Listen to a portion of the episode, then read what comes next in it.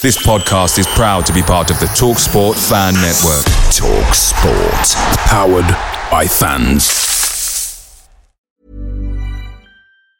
Hey, it's Danny Pellegrino from Everything Iconic. Ready to upgrade your style game without blowing your budget? Check out Quince. They've got all the good stuff shirts and polos, activewear, and fine leather goods, all at 50 to 80% less than other high end brands. And the best part? They're all about safe, ethical, and responsible manufacturing. Get that luxury vibe without the luxury price tag. Hit up quince.com slash upgrade for free shipping and 365 day returns on your next order. That's quince.com slash upgrade. The TalkSport Fan Network is proudly supported by Delivery, bringing you the food you love. McDelivery brings a top-tier lineup of food right to your door. No matter the result, you'll always be winning with McDelivery. Order now on the McDonald's app and you'll get rewards points delivered too. So that ordering today means some tasty rewards for tomorrow. Only via app at participating restaurants. 18 plus rewards registration required. Points only on menu items, delivery fee and terms apply. See mcdonalds.com.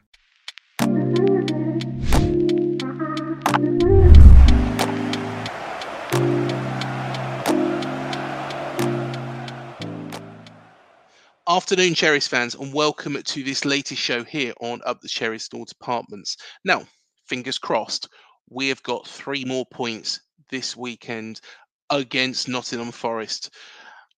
Of course, this show is recorded pre the Forest game, as you can probably imagine.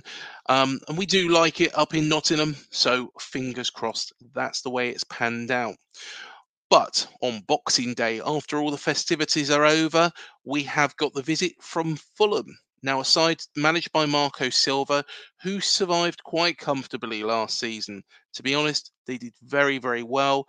And apart from a moment of madness in the FA Cup, could have gone further in that competition as well. Fulham did start off with a bit of a struggle this season, which was a surprise. However, they have found their shooting boots in the last three games, and they've won in the last two home games 5 0 apiece against Nottingham Forest and West Ham United. So there is things to be concerned about when playing the Cottagers. We do have a very special guest with us, though, for this Boxing Day preview. And it is a pleasure to welcome onto the show from the Hammy End, Alan Drewett. Welcome to the show, Alan. How are you doing? I'm good, thank you. How are you? Yeah, all good, all good. And thank you for joining us. Of course, this is being recorded pre Christmas. The game is on the 26th. It's actually being recorded pre the Nottingham Forest game as well. So, um, whatever happens tomorrow, who knows?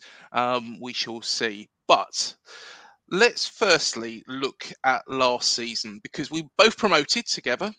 Um, and you did significantly better than we did. There was, you know, a chance. Well, to be honest, you should have progressed a little bit further in the FA Cup. Um, mm. There was a little bit of a moment of madness. But what was your what did you expect firstly at the start of the season how did it i guess it surpassed your expectations it did um, but the one fa- one thing we had that you didn't was a, a, decent manager to start the season off with um, we had Silva, you had, not to mention his name, uh, but you had Parker.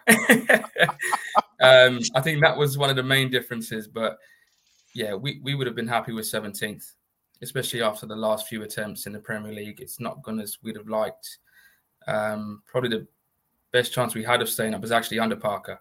Uh, with 10 games to go, we were level on points with 17th, and we just beaten Liverpool at Anfield. So you think, okay, confidence is high and we never picked up a single win in those last 10 games. So I think if you'd have offered 17 to any Fulham fan, would have beat your hand off. But to finish as high up as we did was definitely a surprise. But I think the biggest influence on that season, apart from Silva, was uh, Joao Palhinha. Uh, he's he's world class. I don't use that phrase lightly, but for me, he is world class, and he could walk into most teams in in world football. Um, just having someone in front of the defense that breaks up play, he's just been a revelation to us. And thankfully for us in the summer, we kept hold of him, and we've got another task in our hands to keep hold of him in January. But it was a great season. Um, obviously, you mentioned the FA Cup game, mm-hmm. which again, Mitrovic decided to to go away while it's very rare he did that for us, but it didn't help. Um, but yeah, we could have gone a bit further in the FA Cup as well. So let's bring it back to the season. Um, you know, a couple of years back, actually, under Scott Parker, because like you mentioned there, um, you went the last ten games without a victory. Scott Parker for us was, to be honest, I could see some issues in the championship when I think back. So there was a number of games. We was beaten by Derby County. We was beat. Uh, well, we drew against Reading. Um, you know, when really at halftime we should have been about five 0 up, and then to be honest, because it was the only, we was only one 0 to the good. They got back in it. You know, they could have easily won that game. And Scott Parker seemed to play this very defensive line, as we saw you know, against Liverpool in that 9 0 well, annihilation. I try to forget it, but it's part of our history. It's one of those that, you know, we've just got to come to terms with. A 9 0 thrashing in the Premier League is horrid. Um, but was Scott Parker exactly the same at Fulham? Was he just so defensive and just let the teams pick you off at ease? Yeah, he, he always set up to not get beat before trying to win a game. Um, and I think that's the case with a lot of English managers, especially a lot of English managers coming through. Um, he was very defensive minded.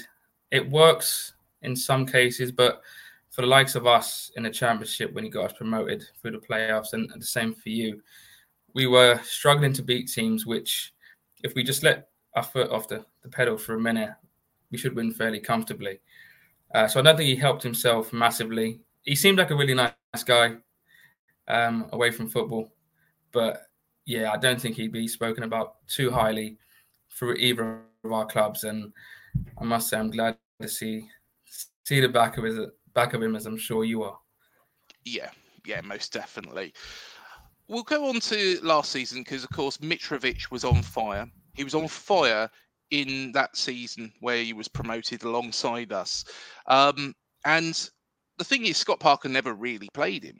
It never really got the very no. best out of him. But Marco Silva, you know, turned him into the player that we knew that he was. Let's be honest, Mitrovic, we knew that he had the talent, you know, before he even kicked a ball for Fulham. But, you know, I think he just got the very best out of him. How big a loss is he this season?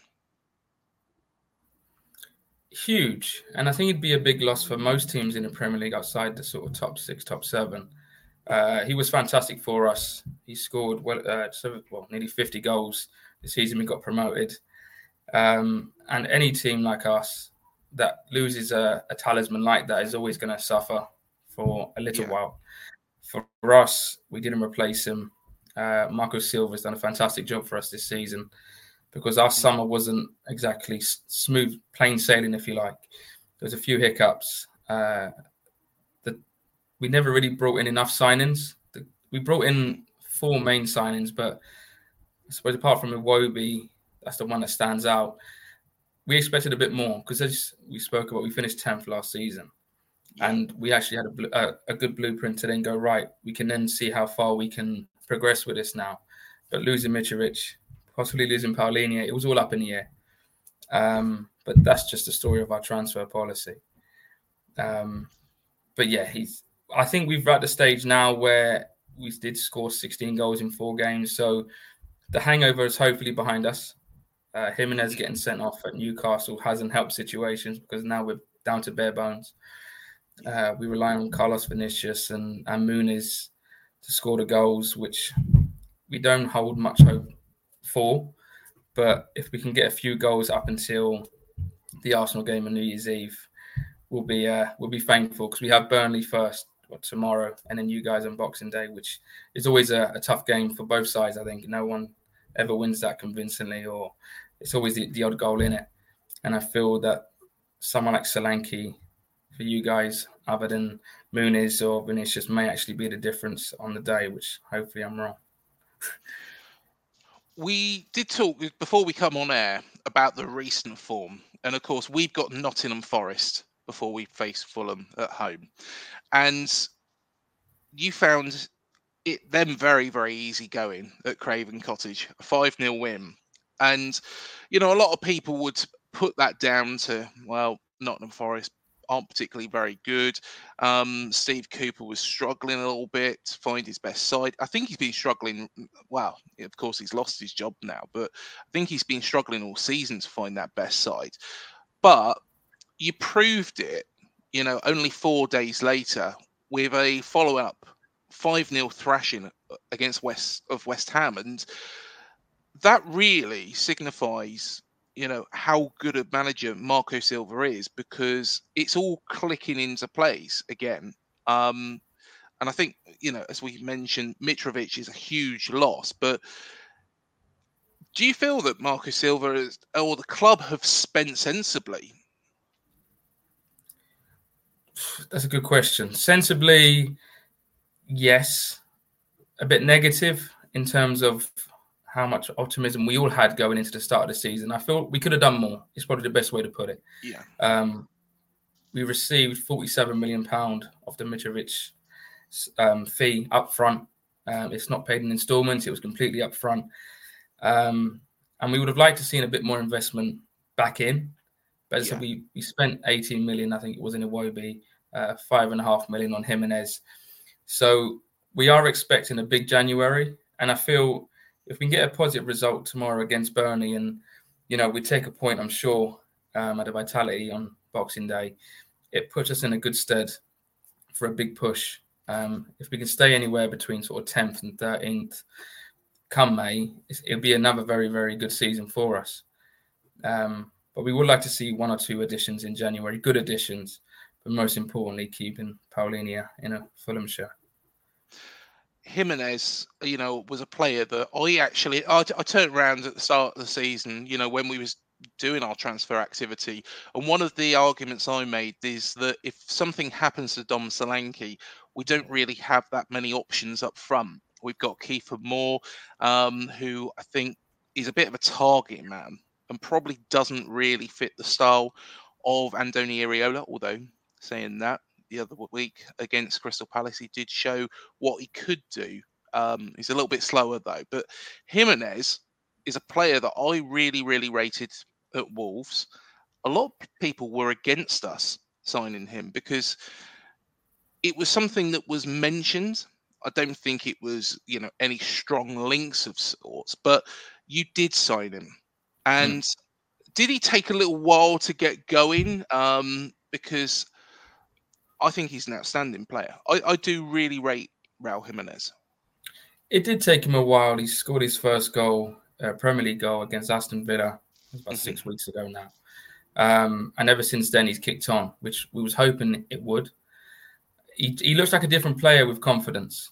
Obviously, yeah. we're not going to get the same Jimenez that was uh, at Wolves. You know, someone that suffers an injury like that is probably is lucky to be playing football again, let alone expecting him to score you 10 to 15 goals in a season to help you stay up ultimately. Yeah. But it's nice to see him playing with a smile on his face. He has got that that extra bounce in his step, which he didn't have at the start of the season. I think that extra bounce in the step didn't work in his favour against Newcastle last week when he uh, decided to take someone clean out. But I'm not sure how he got that high. But you know, you don't want him to lose that sort of side of his game. He's he likes to play on the edge. He's very attack minded, and to be honest, you can see how good of a manager Silva Silva is because he's starting to get the best out of him again. Yeah, um, and I think that's the difference between a good manager and a, and a really good, really good manager is they take players and they sort of take them back to the next level. Um, and Silva's Silva's doing that with Jimenez. Uh, he link up, he links up play really well. He's not afraid to make runs. He's not afraid to put his head in. Um, which is fantastic, especially after the injury he had. He had. Mm-hmm. So for five and a half million, we can't complain um, at this moment in time. Uh, as I said, it was tough for him at the start. A few Fulham fans were sort of turning against him, um, and as fans, we sort of expected him to come in as a a backup striker to Mitrovic. Um, but as it turned out, he was sort of our main target man, and he's, he was knocking at the door. But it's nice to see him sort of break the duck, and he scored a, a fair few goals since. But he will be a big miss for us over these next over the Christmas period. Another player though that you signed from Wolves, and this was a signing that you know surprised me and I really, really rate this man as well. Um, of course, he was on loan at Barcelona for a period of time, and that's Adama Traore. But he's only played four games for Fulham so far. Is there much of a reason why that is? Is he not fitting the style? Injuries? It's all injuries. Um, but that was a signing that just come out of the blue. Yeah. Normally with Fulham, we get linked with a player and then we sign him three months later or six weeks later. He wasn't even linked. The signing just appeared out of nowhere. Yeah. Um, there was no transfer fee involved. At the time, we thought great. We didn't expect him to start much. We expect him to be a bit part player. But we've not even seen that. As you said, we've seen him four times this season. He's quick. No defender wants to come up against him, but he seems to have a problem staying fit.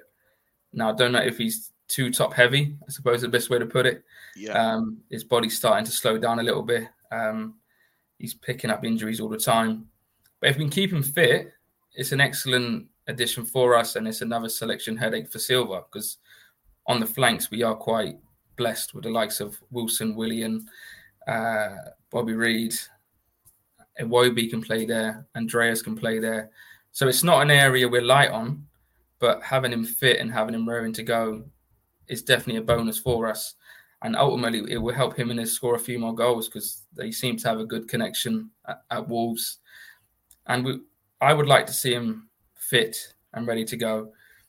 But unfortunately, it doesn't seem like it's ever going to happen again. But hopefully, at a, well, in January, we'll get to see him back in the Fulham shirt again It's a strange one because he can't be that old. I, I, reckon he's probably about 26, 27 years old.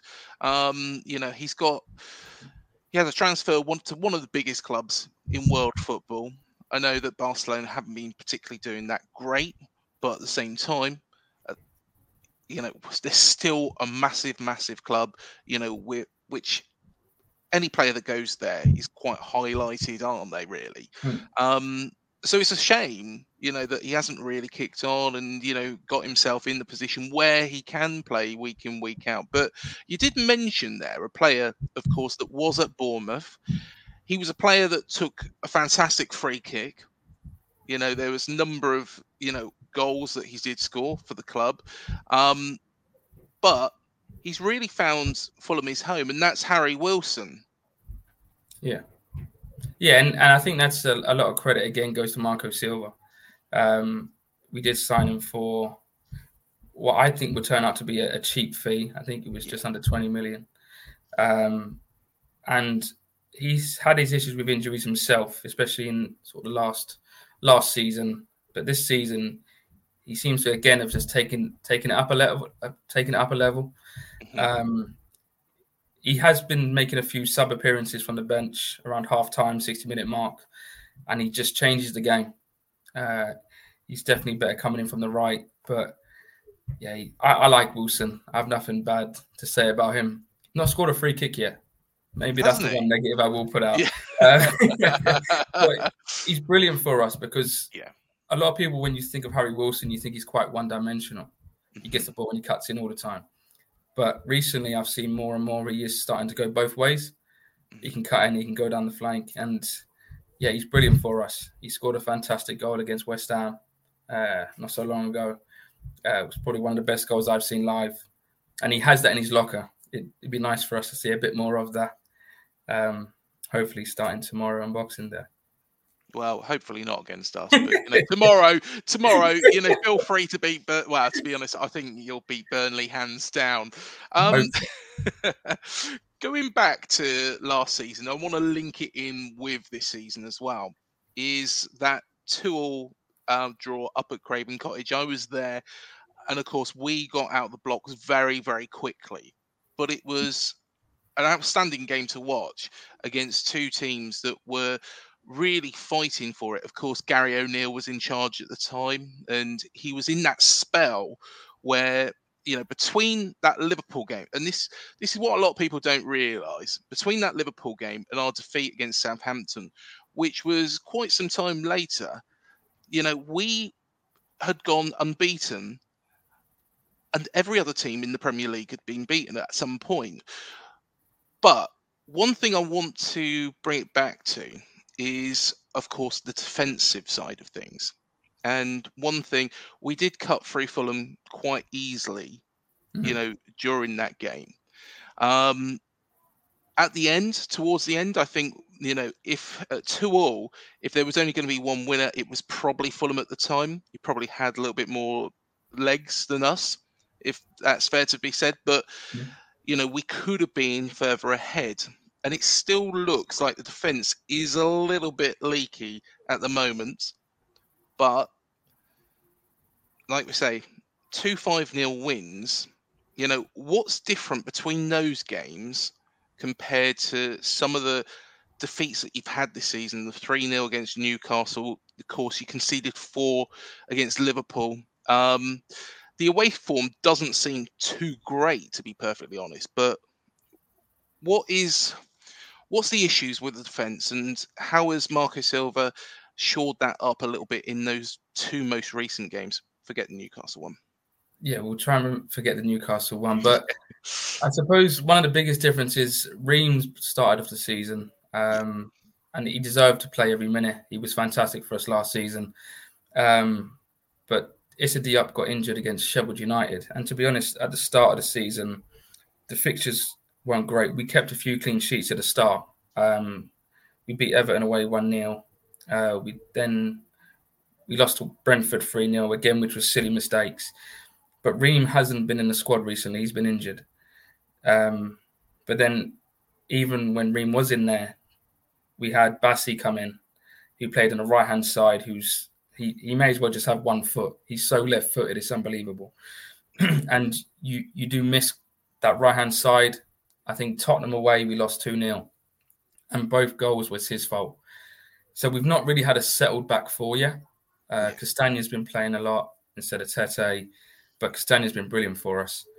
But now, especially those two games against Forest and West Ham, we had Tosin, Adarabioyo, and Bassey playing on the right side and the left side where they're meant to be. Yeah. And we just looked so comfortable in, in, both of those games, I never felt like we were under any pressure. I never felt like we'd concede. Tosin was fantastic. Um, and we beat Everton on penalties the other night, where again, I didn't actually feel like we'd concede. Um, we again, we had Bassey and Tosin. Tosin's been brilliant for us, but he's been injured a lot and he's only just come back a few weeks ago. but the Newcastle game we can touch on because uh, Bassey was actually ill that game. Yeah. So again, it's another change in the central of defence. Uh, I think when we get a settled back four, we'll be fine. Uh, Palhinha can't seem to do it all on his own, so I think give it a few more weeks and you'll see the clean sheets start to come back again, hopefully. But we seem to be scoring again now, so if we concede one, hopefully we'll score two to to sort of forget about the one. But no, it's a, lot of chops and changes. Um, but again, without Leno, those goals, that negative goal tally could be even worse. So yeah, we'll we'll get there eventually. Just having a quick look as well at the home and away form, and of course, in the last six games, you've won three, you've lost three. To be fair, the three that you've lost are against Aston Villa, who are flying, Liverpool, who are flying, and Newcastle, who are doing very, very well. But throughout the season, you know, you've only got three points away from home once so far, and that's at Everton at the start of the season. Is Marco Silva playing a different style away from home as he is at home, or is he keeping it the same? Or how, how do you feel that he might be able to mix it up to actually get three points away at Dean Court on Boxing Day? I don't think we played too dissimilar, to be honest. Um, the away form hasn't been great. It's the first time I've taken my son to away games, and we've been to every away game bar one. Um, yeah. I'll let you tell me what game that was that we didn't go to. Um, but the Liverpool game, for example, um, we probably could have won that. We lost 4 3, but it doesn't tell you the full story. Yeah. Uh, one of the goals, I think it's Mac Allister. One the, that's the best goal I've seen live. All the goals were outside the box. Um, and with five minutes to go, we were winning 3 2. On another day, we walk out of there with at least a point. Yeah. Um, it's at the Newcastle game, you sort of write off, but all the away fixtures we've had, you look at it and you go Arsenal, Newcastle, uh, Tottenham, Villa, the top six. You know, so we are as Fulham fans expecting to lose it. So yeah. we sort of, bonus bonus games are a bit sort of negative, bit defeatist to sort of say, but you don't focus on those games as to pick up points. If you pick up a point, fantastic, but you sort of put it to bed as quickly as you can. It's the likes of Bournemouth, Forest, you know, teams that expect to be around us come come May is where we need to start picking up points. Um, Everton will, will finish in and around them. I expect we beat them. Uh, we did it again the other night. So, yeah, hopefully the bad away form will be rectified on on Boxing Day, but we shall see. hopefully not, but you know you, you, can save that for the new year. Honestly, don't worry. But we got we got Chelsea after you is our next away game in the league. So uh, if someone said to me, "We'll lose at Dean Court and we'll win at Stamford Bridge," by all means, uh, open the floodgates, beat a six-seven. I don't care. if me just winning at Stamford Bridge for the first time in my lifetime, I take it. No, fair enough. Fair enough. Uh, if it makes you feel any better, we've won there a number of times at Stamford Bridge. Um, so it's possible. It's possible. And they're not the greatest side this season. I wanted to touch on this the Carabao Cup, uh, the EFL Cup. Um, and you are, of course, in the semi finals. You have got Liverpool.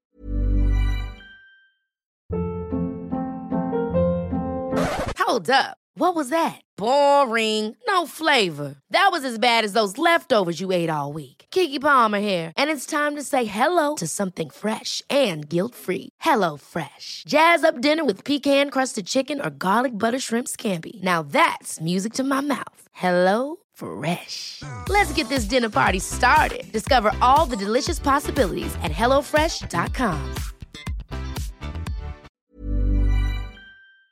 Picture the scene. All of your mates around, you've got your McNugget share boxes ready to go. Partner this with your team playing champagne football. Perfect. Order McDelivery now on the McDonald's app. There's nothing quite like a McDelivery. At participating restaurants, 18 plus serving times, delivery fee, and terms apply. See McDonald's.com.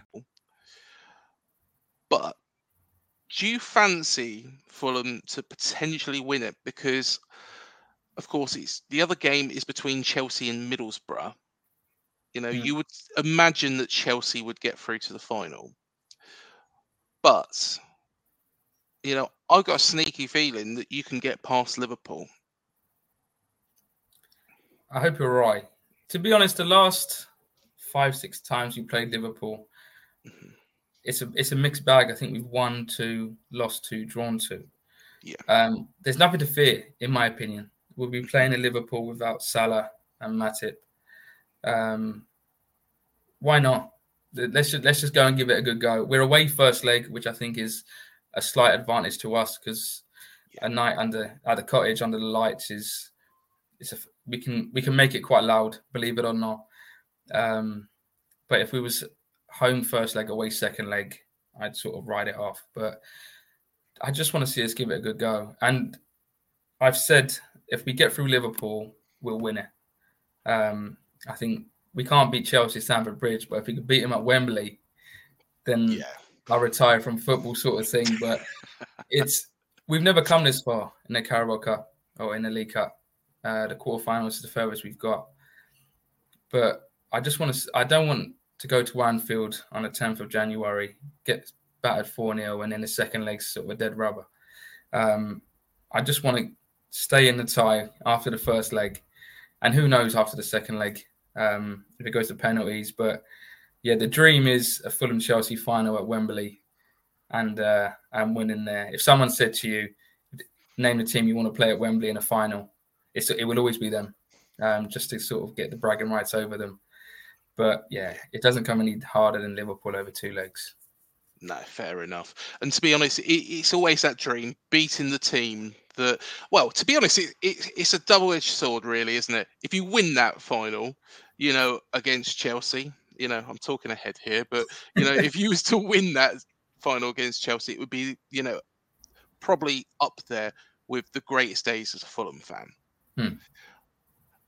On the spin side, if you lose it, you think, you know, absolutely gutted. It's a bit like England Argentina. You know, if we got to the World Cup final, it would be a dream. Let's be honest. If we beat France and got to the World Cup final, you know, we would be absolutely elate. Well, we'd be ecstatic, whoever we Yeah. beat, really, in the World Cup final. But if we got beat by Argentina in the World Cup final, it would be like the world's come crashing down, wouldn't it?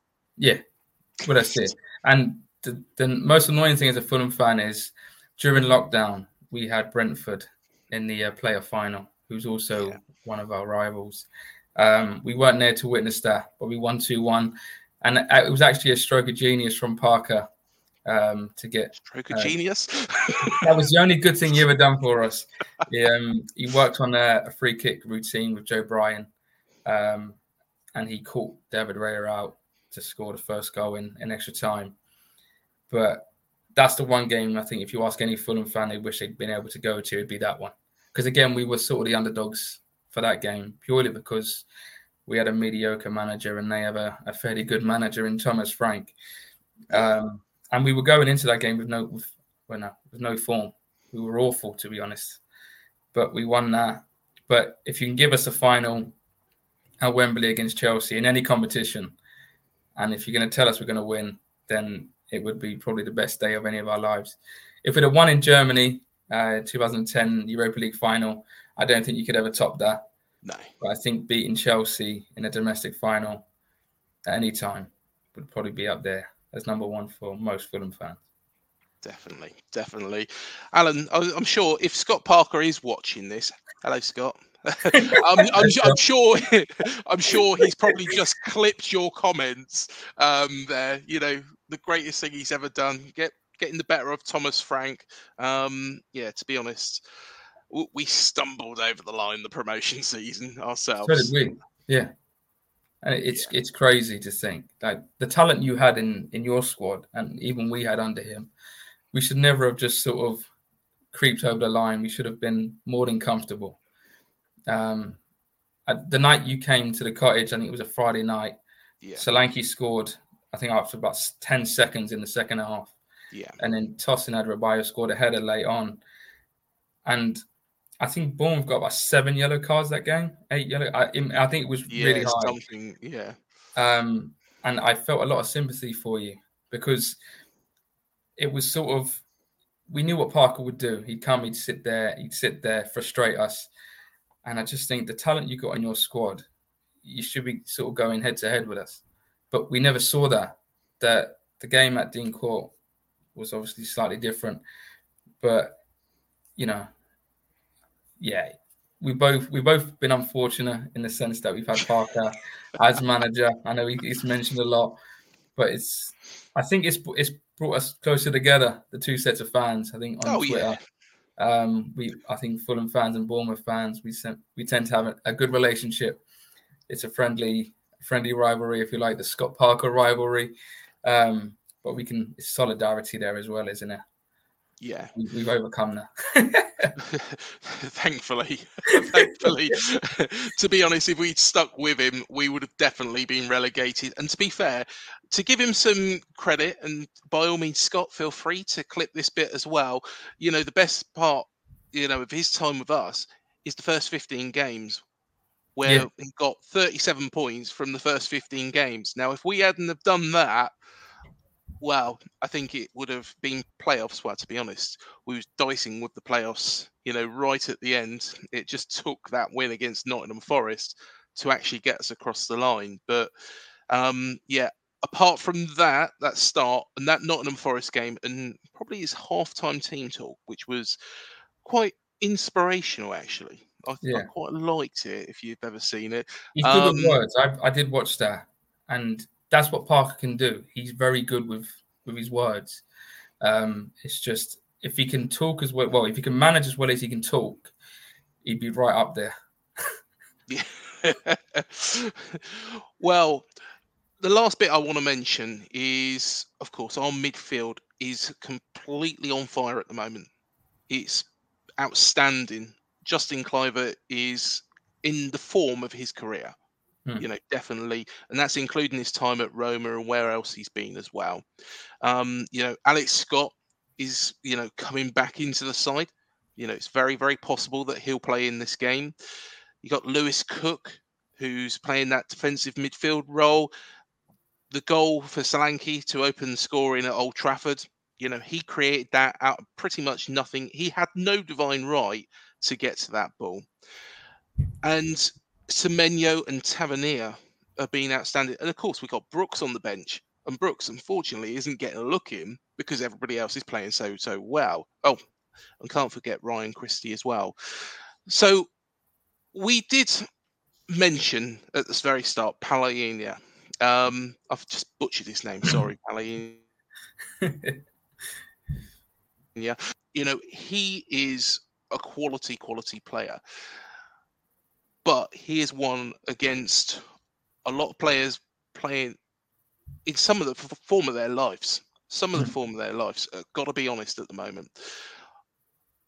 How does Marco Silva stop those players getting any joy? By having more of the ball. I think that's that that's got to be the aim. Um, because mm. if Kenny plays, he's so composed, he's so good on the ball.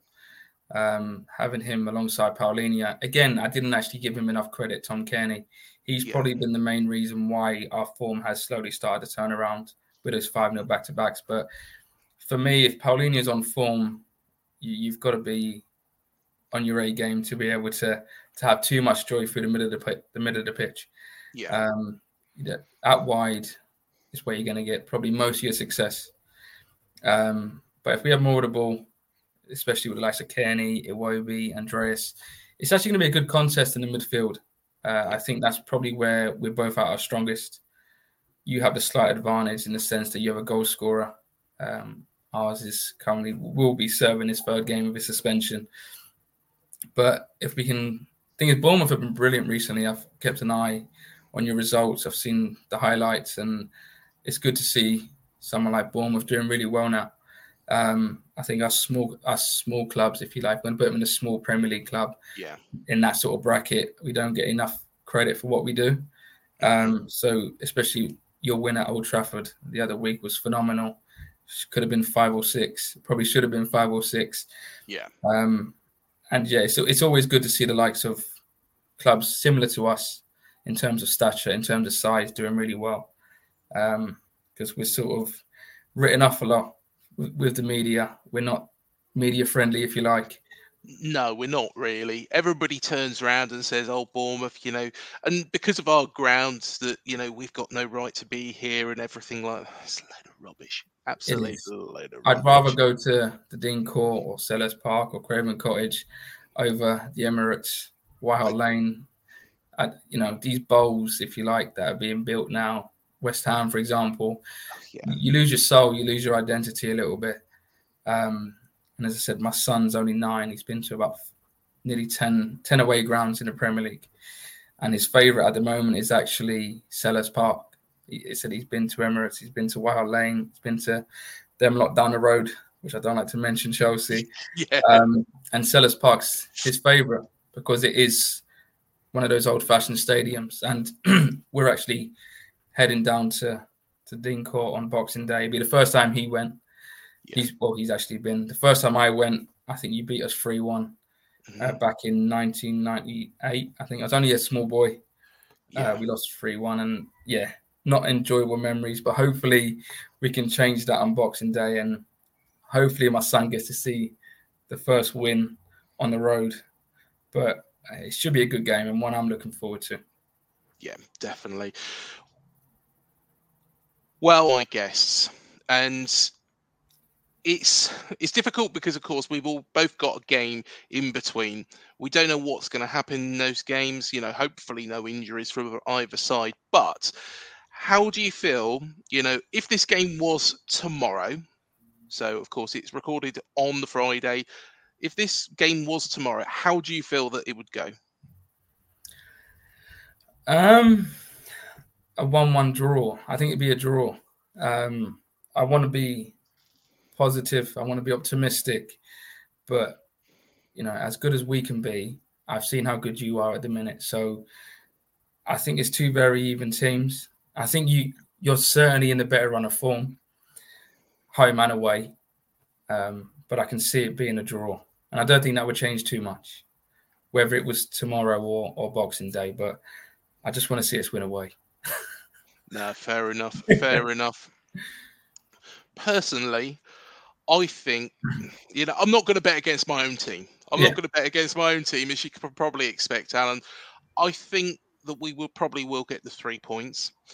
Um, and I can't believe I didn't mention him actually. You know, when we was going through our midfielders, Phil Bill, Phil mm. Billing, um, who is going to get, without a shadow of a doubt, a standing ovation at Dean Court for what he did during that Luton game. Yeah. And of course, he went straight over to Tom Lockyer, um, and he won't come out and say what he he did because he's quite a shy, reserved lad. But you know what he did potentially saved Tom Lockyer's life. Yeah. Um, so he will get standing ovation, and he's a confidence player, and I think he'll build on that confidence, and I think he'll grab one, and I think Justin Kluivert, I think, is in a good, good, you know, run of form. Really, you know, I think he's playing some fantastic football. I think he'll probably get a second, but I think it'll be a two-one win. I think you will get one. I think you will get a goal back. Um, but it probably does help that Jimenez isn't playing hmm. um, mm. Because I would be worried if he was. Like I say, I really do rate him. And I think, you know, once he gets a good run of form, which he was in um, before he sending off, you know, we'd be in trouble. It will be a, a tight game, but I think it'll be a draw, as I said. But I would like to see a 2 1 win myself. Um, yeah. But I just want to sort of pay my respect to the Bournemouth fans after the reaction of the Luton game when Tom Lockyer did go down. Um, as a football fan, first and foremost, seeing um, the Bournemouth fans singing out his name alongside the Luton fans, I thought was a touch of class. Um, and seeing the lap of honour, both teams, I don't know what it was like being there, but sort of li- listening to everything going on away from the ground and not having any affiliation with with either club. I thought as Bournemouth fans, you were exceptional, and you know, see, seeing something like that there's more to life than football. Ultimately, um, thankfully, Tom Lockyer is he seems to be on the mend, um, and I thought the clubs, both clubs, made the right decision to probably call it off after what happened to to Tom at a playoff final. But you know, I think something like that on a football pitch, no one wants to see. Um, I think, you know, yeah, I I just think what Bournemouth fans did was a touch of class, and as you said, Philip Billings probably has saved Tom Lockyer's life. And if we can sort of clap you as, as fans on Boxing Day, I'm sure we'll we'll do that. But yeah, massive respect to, to Bournemouth as a football club after what you did last week. No, thank you. Thank you. And it does mean a lot. It was the moment where everything just stood still. It was literally, you could hear a pin drop at first. You know, as soon as I realised who it was, of course, because I knew the history at the playoff final against Coventry, and when we realised it was Tom Lockyer, it was a moment where it, it was just a horrible, horrible moment. Um, it was a frightening moment, and I think the whole crowd, you know, um, didn't want the game to start, restart. I think you know we'd had enough as fans because it was difficult to watch. You know, to take the football element out. a fellow human being in that situation, it was just awful. Um, but Luton fans have been excellent, you know, in their support of Tom Lockyer. Always expected that, but it does mean a lot, and I'm sure it will mean a lot to Phil Billing because, uh, without a doubt, and I, I really hope that our fan base do give him a standing ovation because he deserves it. He is a confidence. He's a confidence player. You know, when he's not confident, he does seem to struggle a little bit. And I think, you know, he, he wouldn't be upset with me at saying that. But, you know, what he did in that moment in time, he should be incredibly proud of. His dad, Mark, um, should be incredibly proud of it as well. Um, and it's one of those moments you never ever want to see when you go to a football match. It, it was just, it was horrible.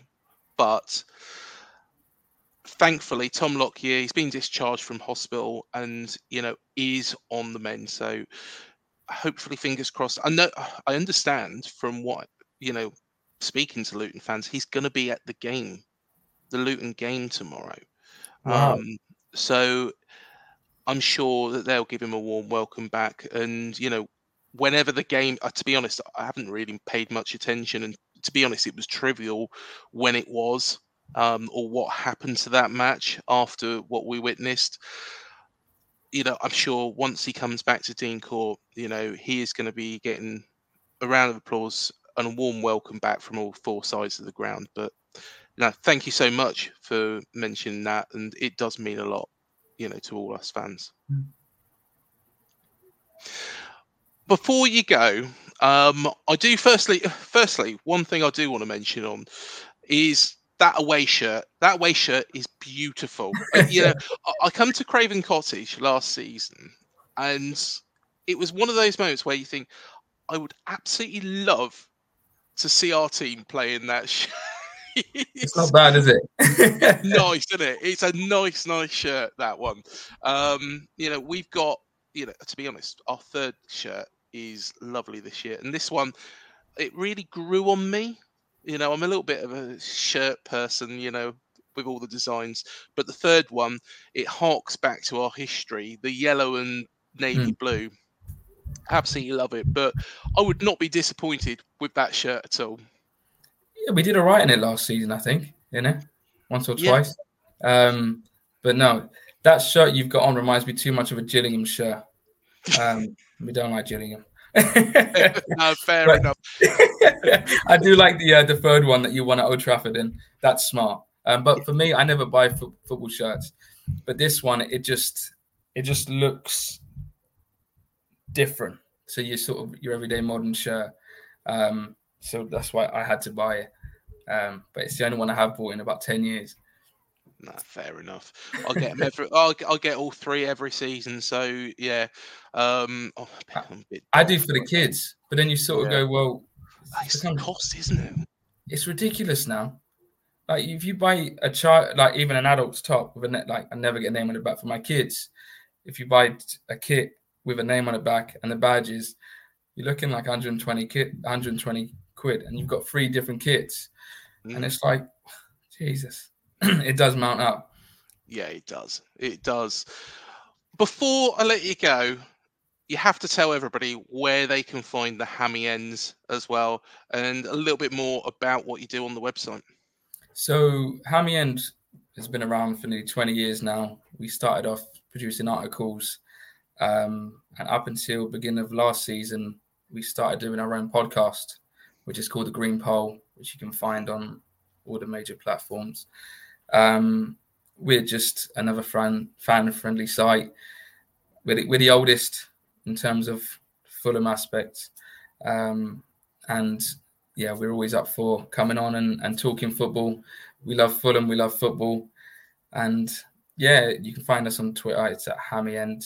Uh, we don't have our own separate page for the Green because it's still fairly new. We're still trying to to work out how it works, if you like. But Yeah. YouTube's going to be the next stage for us. Um, and no doubt we'll be catching up again, hopefully in the future. Um, but yeah, we're always up for, for for talking football, if you like. Definitely, definitely. And it's been an absolute pleasure, Alan. Um, all the links to the hammy end and the green pole is in the description as well. So please, please, please do go and subscribe to the guys' YouTube channel. Um, please do visit the site as well, and um, do recollect. I'm pretty sure you've got some match reports, haven't you, from the past on there? Yeah, there's loads of stuff on the website. There's the own. We've got the Green Pulse segment on the website, which is still fairly new. Um, but as I said, my son is usually with me doing this. Uh, we spoke to a Nottingham Forest one uh, it's a gentleman called Mr. Door, who um, yes. is an absolute top bloke. Uh, mm-hmm. And yeah, my son's nine. He started coming on the podcast with me, so he records with us. Um, we, are actually going to do one after this, but um, yeah, he loves it. It helps him and his confidence, his his confidence, if you like. But yeah, Forester. Uh, I I've got a soft spot for Forest purely because of that.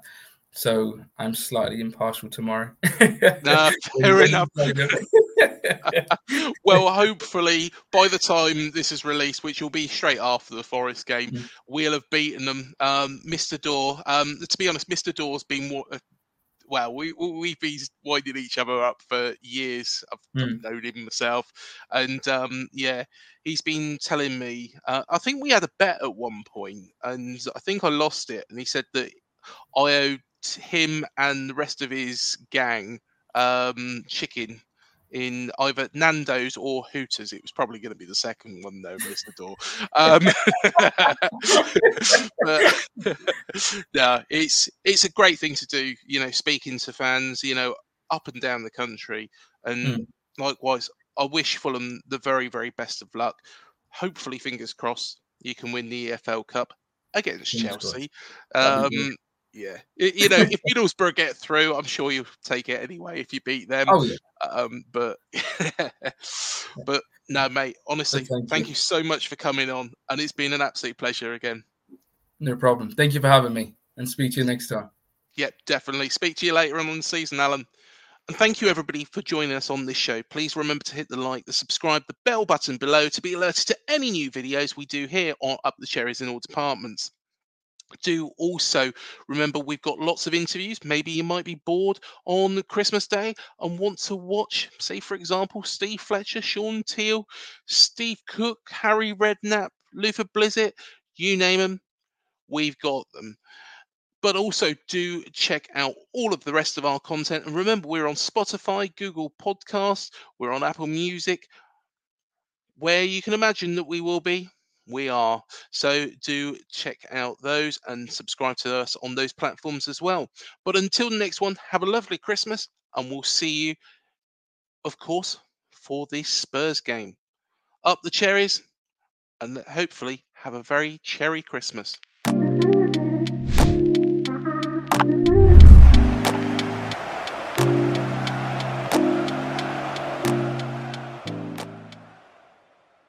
Away days are great, but there's nothing quite like playing at home. The same goes for McDonald's. Maximize your home ground advantage with McDelivery. Order now on the McDonald's app. At participating restaurants, 18 plus serving times, delivery fee, and terms apply. See McDonald's.com. Ever catch yourself eating the same flavorless dinner three days in a row? Dreaming of something better? Well, HelloFresh is your guilt free dream come true, baby. It's me, Keke Palmer. Let's wake up those taste buds with hot, juicy pecan crusted chicken or garlic butter shrimp scampi. Mm. Hello Fresh. Stop dreaming of all the delicious possibilities and dig in at HelloFresh.com. Let's get this dinner party started.